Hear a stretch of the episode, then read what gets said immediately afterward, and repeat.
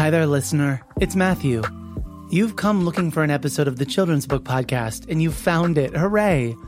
But you're probably wondering why the name of the podcast has changed. After eight years of doing the Children's Book Podcast, I began a new career as head of podcasts at a kids company about, where I now oversee a podcast network dedicated to producing original content that talks up to kids, centers the things going on in their world, and engages and challenges how they see the world and themselves. All of the episodes of the Children's Book Podcast are still here. But now, if you're subscribed, you'll get new episodes of Worth Noting, a kids podcast about current events, hosted by me. Something for you and the young people in your life to enjoy together. Enjoy this episode, and I hope you'll check out Worth Noting and other podcasts from a kids company about.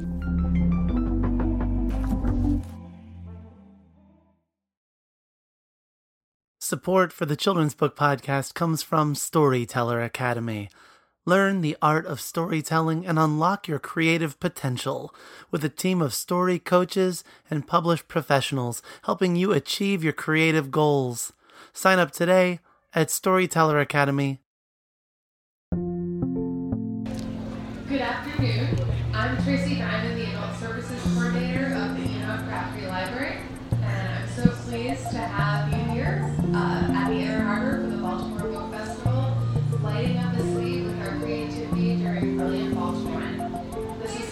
special event for the entire city and book lovers across the state. Hundreds of authors are here in Charm City. We've got music, food, programs for kids, and much more.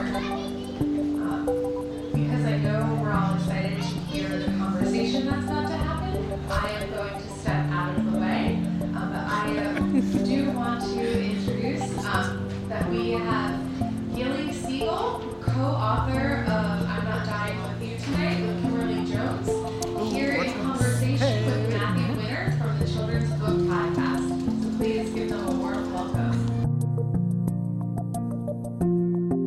the Children's Book Podcast, episode number 554. I'm your host, Matthew Winner. Today I'm speaking with Gilly Segal, co author of I'm Not Dying With You Tonight. This episode was recorded live at the Inner Harbor in Baltimore, Maryland, as part of the Baltimore Book Festival. Kimberly Jones, Gilly's co author, had to cancel at the last minute and was sorely missed in this conversation. I'm Not Dying With You Tonight is a YA novel told in two voices about two high school students, Lena and Campbell, who are forced to flee their school football game when a fight breaks out and a student is shot. Their path home sends them downtown through a coalescing riot akin to that of the 2015 riots in Baltimore in response to the death of Freddie Gray. It's a powerful and compelling novel that confronts racism and racial bias, all the while exploring what it looks like to be a survivor. Please welcome my guest, Gilly Segal, co author of I'm Not Dying With You Tonight.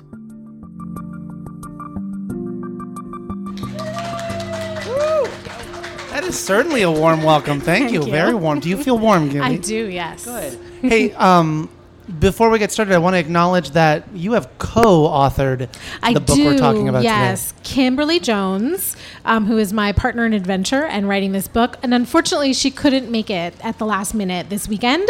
And she's very sorry about that. And so am I. Um, but I'm going to do our best, my best to represent both of us and, you know, steal all of her very best lines. Uh, do you have you ever met Kimberly Jones in real life? now, there's a question. Yes. Okay. We actually write sitting side by side. We both live in Atlanta. Okay. Um, and we knew each other for about two years before we started writing together and then became friends and then wrote this book together. So we actually do see each other on a routine basis. so I want to spend a lot of our time detangling what it is like to write a book in two voices Yeah. and to co-author it. Yeah. Because it seems too easy to just say, "I'll take this voice and you take that voice and go," because I'm sure that's not what it is. But before you know, we you're, do that, you're the only one who has ever started Who's- in that place. Oh, okay. Yeah, yeah, which I love. I love. That's great. can you tell if I've spoken to a couple authors? No, I don't know. What gave it, what gave it away? Before we go there, Yes. uh, would you mind introducing this book, I'm Not Dying With You Tonight, Yes. to folks that haven't become acquainted with it yet. Sure. So, I'm Not Dying With You Tonight is a dual narrative told in the voices of Lena and Campbell. It's the story of two girls, one black and one white, who are at a football game at their high school on a Friday night when um, a racial epithet is used and a fight breaks out. And the fight becomes what the police refer to as a mass disturbance. And the girls kind of get trapped and they have to work together to get out of their school, only to discover that the entire city has devolved into riots and nowhere is safe. This is one of those books that I feel like it, it sort of got the Margaret Peterson Haddix thing where it's like, I dare you to stop on this chapter. I, I, I dare Yay. you. Try it. Go ahead, put it down. Thank you. I found myself, I was listening to it on audio and I had to stop mid chapter. Yeah. Otherwise, I couldn't stop, Yeah. which is great. Ooh. Well, thank you. That's a high compliment. I, I also love that we're going between Campbell and Lena, Yeah. and that um, we not only are we given location, right? So Mm-hmm. the, each chapter starts off Campbell, McPherson High School football field. We're given this location, which immediately gave me the tension of are they going to be separated, Yeah. and what will happen when that happens inevitably. But also, uh, you've done a great job not. Um, rehashing the events that just happened, but rather we're passing the baton, as it were, to the next person to tell their end of the story and move it forward. Yeah. I found that very compelling. That's it's really interesting that you say that because in fact that was not how the first draft of the book was constructed. The very first draft of this book, we the we like to say the book is as much about perspective as it is about race. Um, Sure. It's also about gender. Um, and in the very first draft, we thought, oh, this is gonna be awesome. You know how we're gonna show you perspective? We're gonna show every event from the perspective of both characters. So you're gonna see what happens through Lena's eyes, and then you're gonna jump back in time, and you're gonna see it through Campbell's eyes. Ah. Yes, this is awesome. And we gave it to our earliest readers, many of whom are sort of authors that we admire and love, and every single one of them came back and said, this sucks. Oh, wow! Ouch. Um, but they were right. So it was repetitive, and the girls, um, as as much as things are different for the two of them, they're also important commonalities. And we had to find a different way of showing these events through different perspectives, and that's when we took the sort of leapfrog or pass the baton approach. And the book was really stronger for it, right? So as hard as that sort of initial feedback was, they were really right that the story wasn't progressing forward. Did you and Kim set out to tell this story together? Did you know when you were coming together that you were going to be co-authoring a book, or is it just that you were writing side by side and suddenly there was a, a moment of like, hey, wouldn't it be fun if we just did this together? No, we ins- we set out to write uh, this book in particular, co-authored. The idea actually originates from or is inspired by an event that took place here in Baltimore in 2015, and that's why it's an especial honor to be having this conversation on this particular stage. So, in 2015, in the wake of the murder of Freddie Gray, the city there were protests across the city, and one particular day of protests was called to take place around Frederick Douglass High School. And the authorities get wind of what's going to happen. There's a flyer that goes around calling for people to gather, and they decide they're going to you know, stop that. And they made two really stupid choices. The first thing they did was close schools early and tell the students to go home. And the second thing they did was close down public transportation in the area. So now you've got this mass group of students who's been told to go and no way to get there. And there was a teeny tiny little news clip about a school bus that got trapped behind a police barricade. And the news moved on because what the news wanted to center was sort of the salacious violence instead of the community and why this was happening and the impact on people in the community. And Kim and I are both moms, and we got really stuck on that school bus and we went, wait, wait, wait. How did those kids get home? Did those kids get home? And if they did, this still must have been a transformative day for them. So I sent the news clip to Kim, and um, we sort of ruminated about it. And I said, you know, we're writers. I want to process this by writing. Would you be interested in writing with me? Um, the other part about that is it's this is and this is a good moment to acknowledge that we're two white people or white passing people, so I don't make any assumptions up here on a stage talking about race and racism. Right. And it leads to me to a really important question about what is the role of the white community in talking about race and racism. And I don't know that I have a good solid answer to that, but I do know that I feel a responsibility to grapple with um, whiteness and racism. And part of the way of doing that is through writing a book like this, but it never could have been told from my voice alone. I, I don't have the lived experience to do justice to a character like Lena in a situation like this. We should say that your co-author Kimberly Jones is black. Yes. Um, and so it, it struck me that a lot of this writing is working through a lot of racial tension um, through the assumed name of or the given name of Becky to Campbell when there was when she was like that's not my name Yeah. for for me as a white person to realize oh I see what you're doing there it's not that you misheard a name it's a it's a catch-all name given Yeah. um, to Campbell's naivety about the police and what it'll mean for the police to show up at the school, um, to be surrounding the school and not be able to get out. It really, I, I think you're you're forcing Campbell to face her privilege, Yes. uh, or the privilege afforded her just from her her uh, the color of her skin. Um, there's a lot of other assumed privilege. I think that Lena assumes of of Campbell that you break down too. There's a nice balance there of of, of racial tension. Yes, it absolutely is about confronting privilege and what it means to have privilege. It's the the Becky one is interesting. Um, fun fact: I didn't know what Becky meant before I started writing this book. It probably appears in my own book like twenty times, and I didn't know until I asked Kim. You know, why, why is she calling her Becky all the time? And it's it is about Campbell being this sort of naive white girl, but it's also an insult. So Lena, Kim intentionally constructed Lena as a character who's being raised by her grandfather. And if you think about when Pops would have been growing up, he would have survived, he's probably in his 70s, and he would have survived the Jim Crow South. So Pops has a very particular perspective on white people and would not have raised Lena to see in them any sort of potential ally rightly so. um, and there's a, there's a sort of three lines relatively early in the book when the when the police show up at the school fight when Lena's reaction is. Uh, sorry, Campbell's reaction is, "Oh, phew! Now help has arrived," because she has been raised that police are authority figures who can help, and Lena's reaction is, "Oh no, trouble! This is now real trouble." um, and I'm in danger because, in her experience, the police are authoritarian figures who represent a threat. And it's that dichotomy of perspective in the way that we're raised. Campbell's own father, who lives in this neighborhood and has for some time, has a very stereotypical view of his own neighborhood. And he. Campbell's perspectives are informed by the things that he tells her about the neighborhood and the danger that it presents, which are misinformed, really. And fear based. Fear based, 100% fear based. Right. yes. I, I, uh, Campbell's dad owns a, a hardware store. Yes. That uh, in these riots, that that whole uh, block, that whole well, the whole street Mm-hmm. gets looted. Campbell's fear that that she's going to lose everything, I think, really incites her anger. Uh, but up until then, we, we, we see more fear. So we're seeing a, Yes. a, a change in, in dynamic in that way.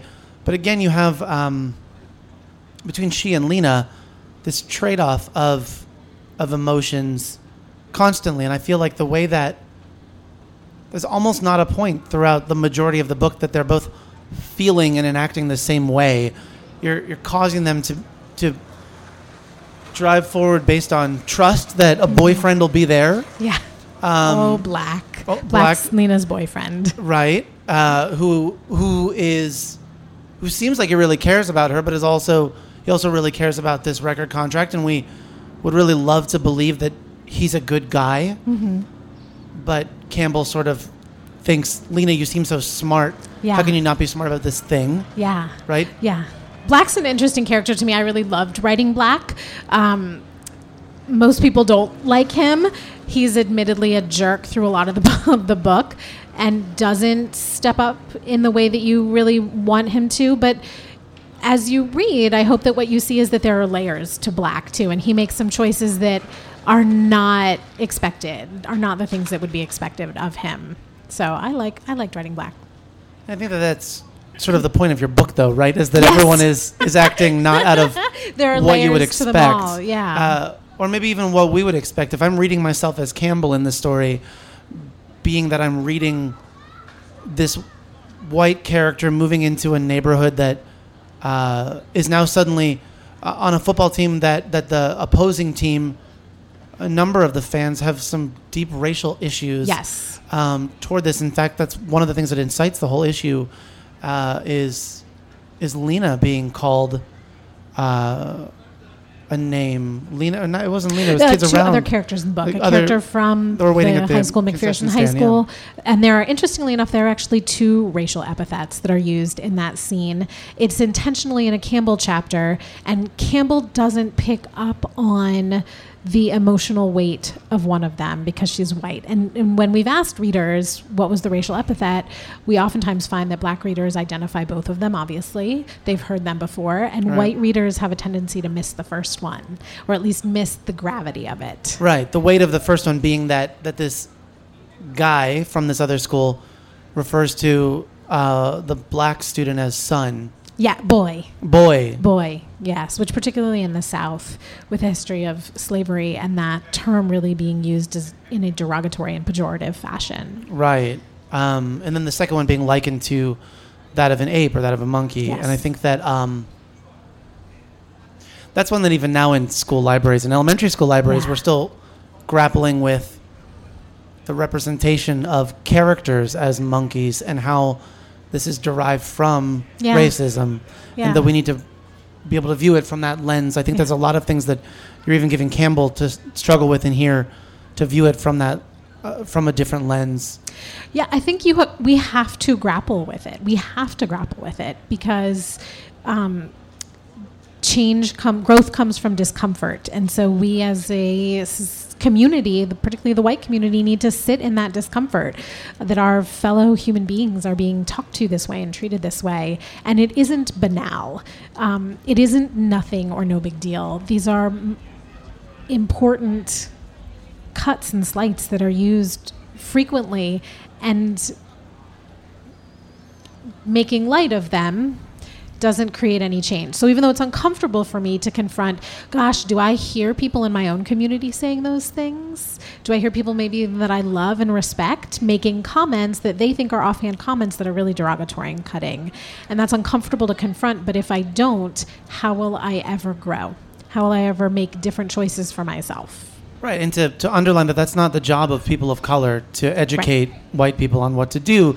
And I think that that is something that I picked up on in this book that Lena isn't sitting and telling Right. Campbell the way to be. Right. She is frustrated at, at at the way that Lena or the way that Campbell's reacting to scenarios, but also thinks that it's typical.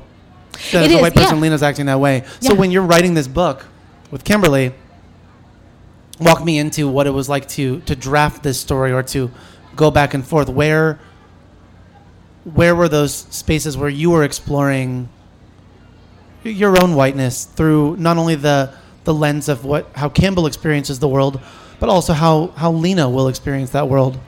Yeah, so it's interesting because Campbell and Lena interact throughout the book, or almost throughout the book, and they appear in one another's chapters. So, although we wrote this, the first draft we wrote, and each person took responsibility for one character. Mm. And then as we began to edit, we sat side by side and we were working within one another's chapters for continuity of voice and narrative. And one of the things that I had to do was um, sometimes write Lena, and I would get it wrong a whole lot. So Kim and I like to say that we both learned an enormous amount about one another's cultures throughout the writing of this book, and um, I got it wrong a lot, and that in and of itself is grappling, right? Assuming that I know the way something something would feel or something would be that expressed in a community that's not my own is not assumption an assumption that I can or should make. And part of why this book, of course, had to be written as a dual narrative, and it never could have been written by one of us alone. the the not just grappling with uh, the racial differences, but also the the socioeconomic differences, the assumption about neighborhood and safety, Yes. and um, and trust in people to do the right thing or Yeah. or look out for one another. There's this scene that I won't spoil for people uh, listening, but that Black really has a moment where he does the right thing in And- a situation that I think many would struggle to do the right thing, but it feels like it's written honestly.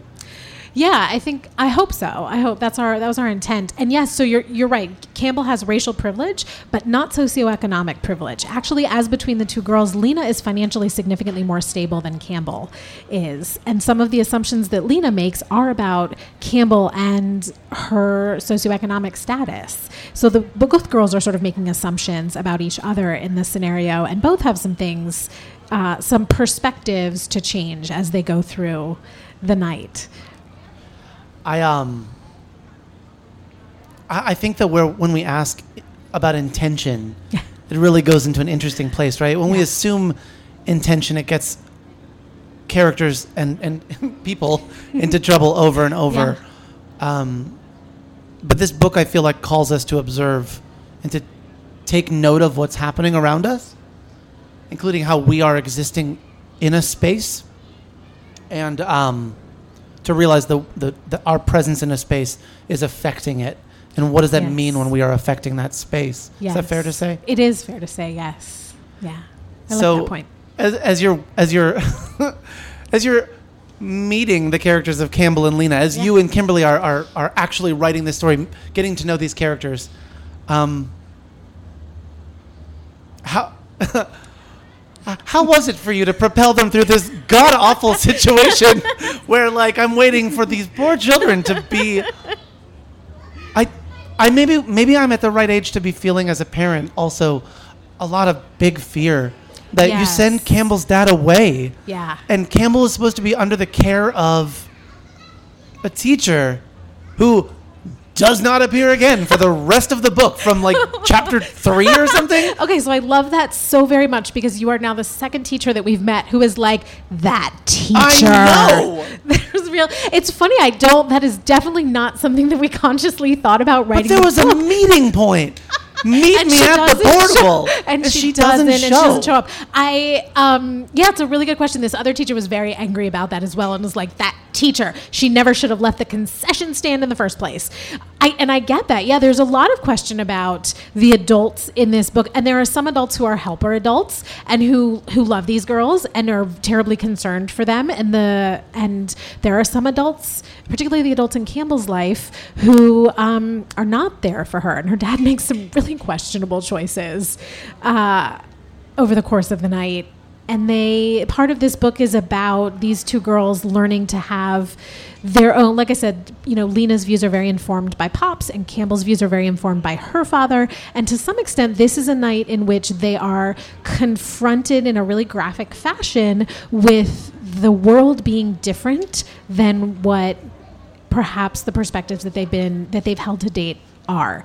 And they have to grapple with that. And there is a way in which physically separating them from these adults who hold these perspectives creates the open space for the ki- for the girls to do that and it's something that teenagers are doing. Anybody who works with teenagers knows a lot of what they're doing is sort of pushing back on their immediate surroundings and figuring out who they are in relationship to the greater world around them as individuals and not just members of the unit, the family unit, or the neighborhood unit, or the community unit that they've been part of up until this point.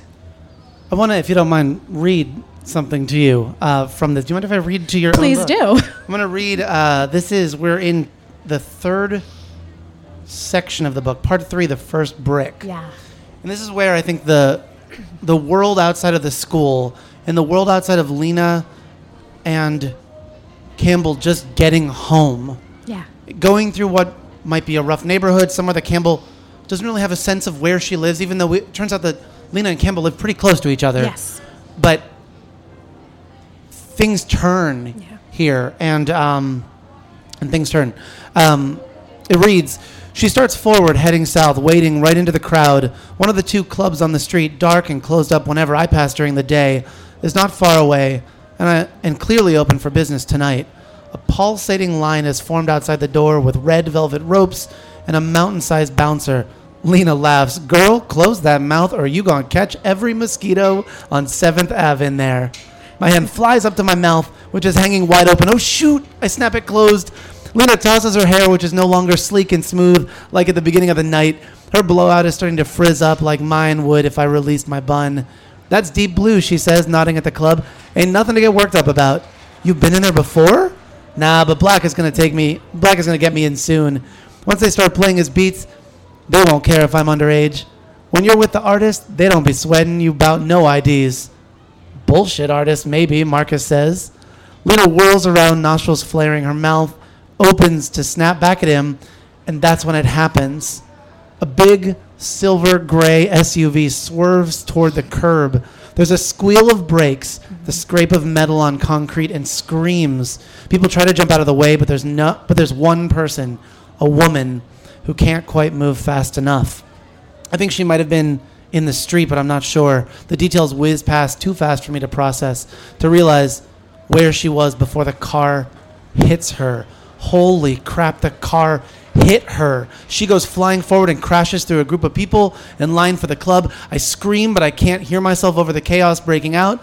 I'm stopping there. I'm going to read you your entire book. Gotta stop. Um, the to to be dropped into a moment there where whereas things happen in the book, things turn fast, Yeah. faster than your characters can process what's Yes. going on. And sometimes Lena can process faster than Campbell, and sometimes Campbell can process faster than Lena. But those moments, to be caught up in those moments, I, I wonder, and I hope not, but I wonder if you or Kimberly have been in those moments, if you're writing from experience or from just absorbing a whole lot of news. Yeah, so neither of us have survived a riot, um, although many of the things that the girls confront are things that we've seen in our own communities.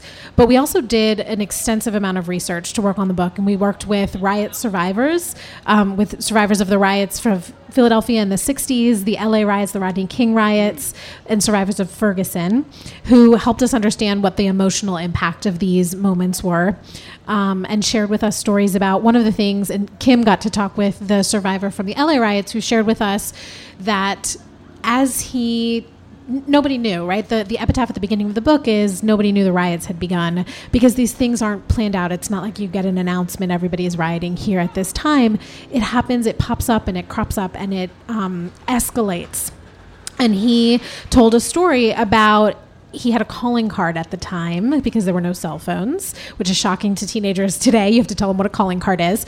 But every time he got to a safer place, he would call his grandmother from the calling card and say, I'm, I'm, I'm this far, I'm okay. And then he'd move on and there'd be another pocket of violence and then another pocket of violence. And we heard the same thing. The other um, major set of research we did was with uh, law enforcement, and we worked with a SWAT team to understand, you know, what are what's SWAT doing? What's the police reaction realistically going to be in these moments? And they said a very similar thing, which was in order for an event to rise to the level of a Ferguson or a Charlotte um, or Baltimore, it's not just one place, it's not just one moment. Um, and so that's why at the very beginning of the book, there is an it, during the fight at the school, there's an office a shooting of an officer, an officer down situation, and what happens is an all call when the majority of available law enforcement units in the area converge on that spot, and that means that their ability to respond to emerging events elsewhere in the city is diminished, and that's how you have these events. So so the girls walking from event to event is reflective of what we learned both from riot survivors and law enforcement about how these things transpire. You also have of the two girls, Lena arguably would be the one all over social media, Yeah. and her phone dies. Yes. so We had to kill the phone. I just kept thinking, like all of the walking home, doing all of that stuff. She's able to. She knows Black's number. She's able to call Black through Campbell's phone, but you lose all connection to social media. And when I think about what happened in Baltimore, Yeah. I think about how how rapidly we knew about it because of social media. Yes. We knew about what it looked like to be there, to be a person there, to see how police were reacting, to hear how individuals felt like police were reacting. Um, Yeah. And we take that away. So it's, I think, even more disorienting for the reader, as it's meant to be, um, because otherwise, ideally, they would have avoided at least this pocket. yes. Um, Yeah, we had to take it. away their connection to the social media, which was which was hard. Um, but yeah, I mean, I think. So here's what I'll say about Campbell and Lena both make some pretty poor choices throughout the course of this novel, and I think it would be easy as an adult reader to say, "Ugh, they just were making bad choices," but in my own experience with teenagers, I find that oftentimes they overestimate what quote unquote getting in trouble from an authority figure in their own life. Wow. How bad that will be versus what real danger in the world looks like. So both of them make some choices because they're worried about Lena getting uh, in trouble with pops and and Campbell getting in trouble and step into real danger because of that and the only way that that could happen is if they aren't aware of how bad the real danger really is because otherwise you know the book goes no further That's really interesting to put it that way. I felt like I felt like all their choices were exactly what I would make. I Oh, think, which is why I was right along with them. yeah I don't think I had a moment of why don't you just call your dad? Because my, when because she wouldn't my brain just doesn't go there. Yeah. It goes to survival, and unfortunately for me, survival didn't didn't include that adult. It it, it it it was prioritized to getting out of that environment. Yeah, that's so interesting that you say that. I think oftentimes that reaction of why didn't she just call the dad is informed by someone's own experience of having an adult figure in their life who would represent safety. And Campbell doesn't, right? She wouldn't call her dad because he doesn't represent safety. Yeah. To her, and he's not around, and he's not going to come and rescue her. And so I appreciate you saying that because stepping into these characters as they are and not as we wish their lives would have been is sort of, you know, part of understanding them. I there's so much that we're going to talk about you and me Okay. when we're not in front of people because I want to talk all the spoilers with you. Yes. But I want to thank you for writing this book with Kimberly for for what you must have both gone through in conversation and in edits to get it to Yeah. the tension that it is and the uh, the the confrontation of of assumption and of privilege and of uh, racial differences. You you you you don't shy away from a lot of I think hard things that readers will find very relevant to them, whether or not they've been through it or not. Yeah. Um, you hold a mirror up in a in a powerful way. So thank you for that. Thank you. I didn't share it, but I normally do, we normally do when we're talking. We did have some really hard conversations with the two of each other Yeah. writing this book. Yeah, we actually had a safe word. Um, Oh. Yeah, which I won't tell you what it is because now we use it to be shady and gossip. but um, we would use it then to introduce difficult conversations where it was a thing. We know we both were coming at this book. We were friends first, and we were coming at it from a place of love and a place of you know I would never want to offend or upset or hurt you, but I'm ignorant about this thing and I need to understand it in order to progress in the story and to get it right. And we would use it to sort of create a. There, there are people who talk about safe spaces, and we like to talk about brave spaces, which we didn't invent, but we adopted. And you have to be able to have that hard conversation and sort of lay down your ego and your assumptions that you know the things you need to know, and be humble and learn and listen to the people who can educate you. Um, and it wasn't always easy. There were definitely days where we were like, I do not want to hear from you for like 48 hours. Don't even text me. Um, but then come back together to sort of keep working on the story. I think that that it was that wrestling that probably gave us true characters, right? Well, thank you. I valued too Thank listening you. to it on audio, on audiobook that um, it had two different narrators, Yes. right? Two different narrators narrating the book, narrating Lena's voice or, or um, Campbell's voice. But I valued too that that it was then a, a white narrator and a black narrator Yes. reading. I mean, I, I'm hearing I'm hearing Lena through Campbell's voice. Yeah. Does that make sense? And It I'm does. hearing Yeah. Campbell through Lena's voice, and that was a perspective that I valued as well in in, in hearing how Thank things you. were going down. Thank you. Yeah, I mean, I, I will, to the credit of our publisher, Sourcebooks Fire, they took great care with the voices, and the voices were really important to us. Lena's voice, in particular, is really important, and I'm, I'm going to repeat Kim's line, but um, Kim taught me that you know so Lena speaks in African American vernacular English which is a term Kim does not like because it's otherizing but she does. And she's in a product of her own community and within her own community and she does not code switch in this book because she doesn't need to or doesn't want to. And that was really important to us to protect so that they protected it in the dialogue of the book and that they protected it through two different narrators was we were really grateful for that and glad for that um, and I have to ask you, how is the audiobook? I haven't listened to it. It's fantastic. Thank you. You have to stop at mid chapter, as I was Okay. telling you earlier. That's great. It's really hard to go back and read or listen to your own work after it's done. Like the book's on the page now. We can't change it anymore. Yeah, but if somebody else reads it to you, is that not like No, a great treat weird. to have someone? Oh. no, I actually enjoyed hearing you read it just now. Um, but up until I, I like otherwise sort of assiduously avoid. I think it's an awful lot of pressure to have. Yeah. I mean, I, I feel like I drop audiobooks all the time if I'm not into the uh, the narrator. Yeah. In this case, there's two narrators Yeah. to be into or not. And, And I was they did it. grateful. I was grateful that I was grateful to hear Campbell find her voice, Yeah. and I was grateful to hear Lena exhibit her fear. Lena was such a strong character. Mm-hmm. Yes. And I immediately came to mind so many children that I was like, you would be Alina if we were in a difficult situation. Yeah. And and um the vulnerability that both show and the strength that both show Thank you. and the moment they have together at the end was beautiful. So I always Thank end. Yes. um, podcast interviews, um, Gilly, with this question. I will see a library full of children tomorrow morning. 'Kay. Is there a message I can bring to them from you? Related to the book or just anything? Is there a message? Yeah. Read all the things that interest you. just read them. We actually had time at the end of our interview for some Q&A. Unfortunately, the crowd was not mic'd. So what I'm going to share with you here are two responses Gilly shared to questions. She or I both restate the question, so I think you'll be able to understand what we're talking about. Uh, anyway, I think that the answers are worth not missing. So please enjoy these. Yes. Kimberly Jones is, is Yes, my co-author is black and I am white or white passing. About uh, say the how to not be racist. Anti-racist work. Ooh, that's a tough one. It's a really big one, and it's. I'm certainly by no means an expert on this, so what I can do is share. but I, what I can do is sort of share the the things that I try to do, right? And the the first thing is. If you are a non-marginalized community, you have at a minimum implicit bias, if not racist racism within you, and we ha- I try to confront and grapple with that in myself, right? Uh, The change starts at home.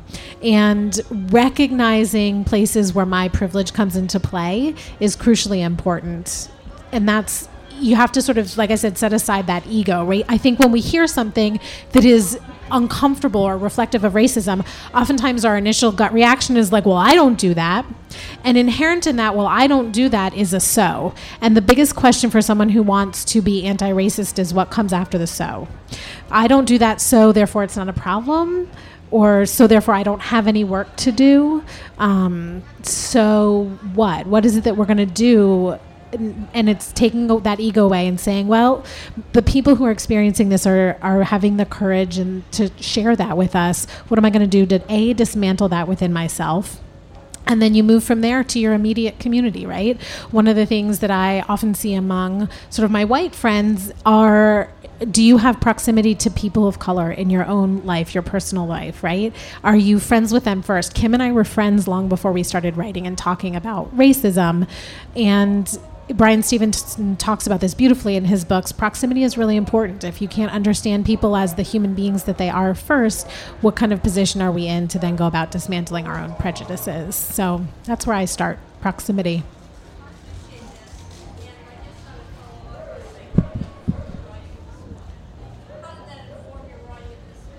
Um, how did how did confronting prejudice, racism, and implicit bias inform the book? It is about so in in particular the character that I write, Campbell, has at a minimum implicit bias, and I like to challenge readers to say, you know. Do you squirm when you read some of the things that Campbell says and thinks? And if so, why? Right? Use, hopefully, art is a portal. And so hopefully you're using this story to see these things that she says and maybe back into things that you hear in your own community maybe even think and say yourself and then go from there in terms of dismantling the ingrained racist um, sentiments behind those thoughts. There's an outstanding book for adults called White Fragility. Yes. That um, is a great starting place for recognizing implicit bias and how uh, white people really need to do the work themselves and not rely on people of color to help us or to show us the way, but rather to recognize where we come from that we come from systemic racism and that we are we are the benefactors of those systems and Yes. that doesn't make us bad but it Yeah. does mean the whiteness is a problem Yeah. and so uh, we need to recognize how to center other people Yep. Um, spe- center those marginalized voices and um, and and also to help call out implicit bias Yeah. among other white people um, because we need to hear it from one another. And um, there's a chapter in there about sort of the way whiteness sort of protects whiteness. We don't want people to feel bad but Yeah. when we Growth, do that we, we continue the problem yeah. Growth comes from discomfort, right? The white community needs to sit within the discomfort of recognizing our own privilege and and grow from it. I'm also going to shout out a book that's forthcoming called Me and White Supremacy by Layla Saad, um, which also has a workbook that comes with it. And it is deep, difficult, emotional work about confronting the ways that white supremacy benefits the white community.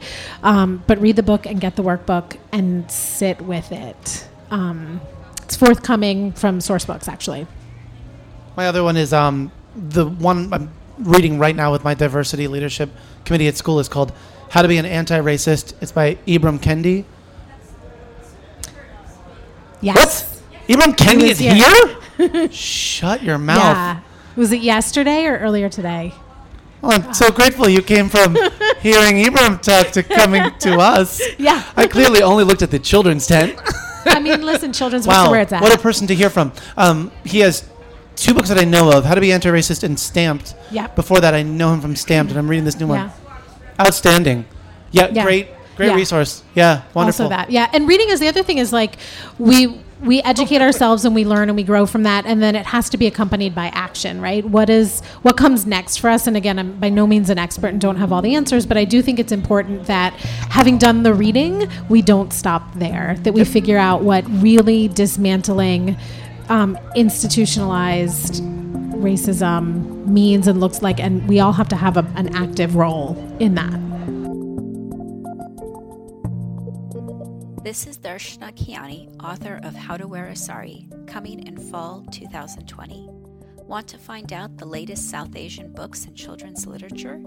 Check out www.darshanakhiani.com forward slash South Asian Kidlit. Children's Book Podcast is recorded and produced by Matthew Winner in his library studio in Ellicott City, Maryland. You can subscribe to the podcast and access the archive of over 400 episodes at matthewcwinner.com forward slash podcast. Our theme music is by Poddington Bear, care of the Free Music Archive. All views and opinions expressed on the show are those of the individuals and do not reflect ideas or viewpoints of the publishers of the books referenced. Want to help out the show? Writing a review on iTunes or sharing the podcast with friends through Facebook, Twitter, word of mouth, or any other means helps reach more listeners, which leads to more content and more amazing guests. And that's a very good thing indeed.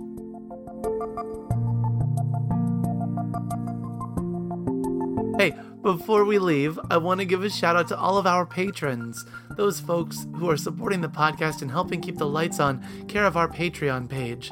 Thank you, Tracy, Hallie, Chris, Amy, Summer, Sarah, Kate, Darshna, Patricia, Amanda, Theo, Jarrett, Justin, Anitra, Selaja, Ailey, Suzanne, Mike, Steve, Mia, Karina, Adrian, Irene, Kate, Ed, Jenny Sue, Cynthia, Sylvie, Doug, Amanda, Judy, Ruth, Elaine, Teresa, Alicia, and others who are coming with me on this journey.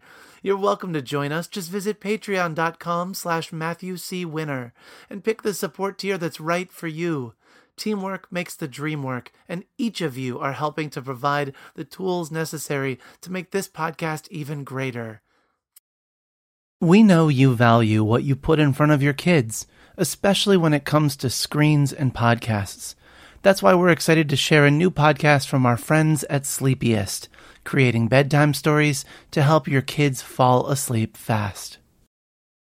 Hello, Abby here.